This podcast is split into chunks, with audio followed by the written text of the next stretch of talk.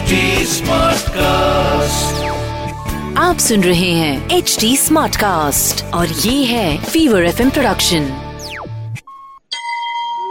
તમે સાંભળી રહ્યા છો વ્રત કથાઓ આરજે નિશિતા સાથે ફૂલકાજડી વ્રત આ વ્રત ખાસ કરીને કુમારિકાઓ કરે છે કોઈ સડે મોટી વયની સ્ત્રીઓ પણ કરે છે શ્રાવણ સુદ ત્રીજના દિવસે આ વ્રત કરવામાં આવે છે તે દિવસે વ્રત કરનાર કન્યા વહેલી સવારે ઉઠી નાહી ધોઈ, સ્વચ્છ કપડાં પહેરી મહાદેવજીના મંદિરે જાય છે અને શિવ પાર્વતીનું પૂજન કરે છે. આખો દિવસ નકોરડો ઉપવાસ કરે છે. જ્યારે તેને પાણી પીવું હોય, ત્યારે ફૂલ સૂંઘીને જ પાણી પીએ છે. તે દિવસે આખો દિવસ મહાદેવજીનું સ્મરણ કરે છે. ફૂલ કાજળીનું વ્રત ફૂલ સૂંઘી અને કરવામાં આવે છે. જ્યારે દિવસ આથમે એટલે કે ગોળજ ટાણે ગાયો ઘરે આવે, ત્યારે ગાયનું પૂજન કરવામાં આવે છે.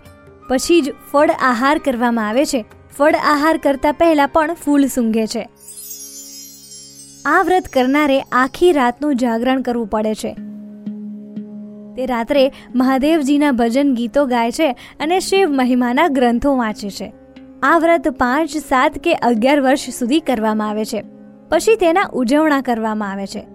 એમાં પાંચ કન્યાઓને બોલાવી કપાળમાં કંકુ ચાંદલો કરી પછી તેને ફળાહાર કરાવવામાં આવે છે. ફળાહાર બાદ તેમને એક વાટકો, કોઈ પણ એક ફળ, કોઈ પણ એક ફૂલ, એક ચાંદલાનું પેકેટ અને દક્ષિણા મૂકી પાંચે કન્યાઓને તે વાટકો ભેટમાં આપવામાં આવે છે. આ વ્રત જો શ્રદ્ધા અને ભક્તિપૂર્વક કરવામાં આવે, તો હર કોઈ કન્યાની મનોકામના શંકર પાર્વતી પૂરી કરે છે.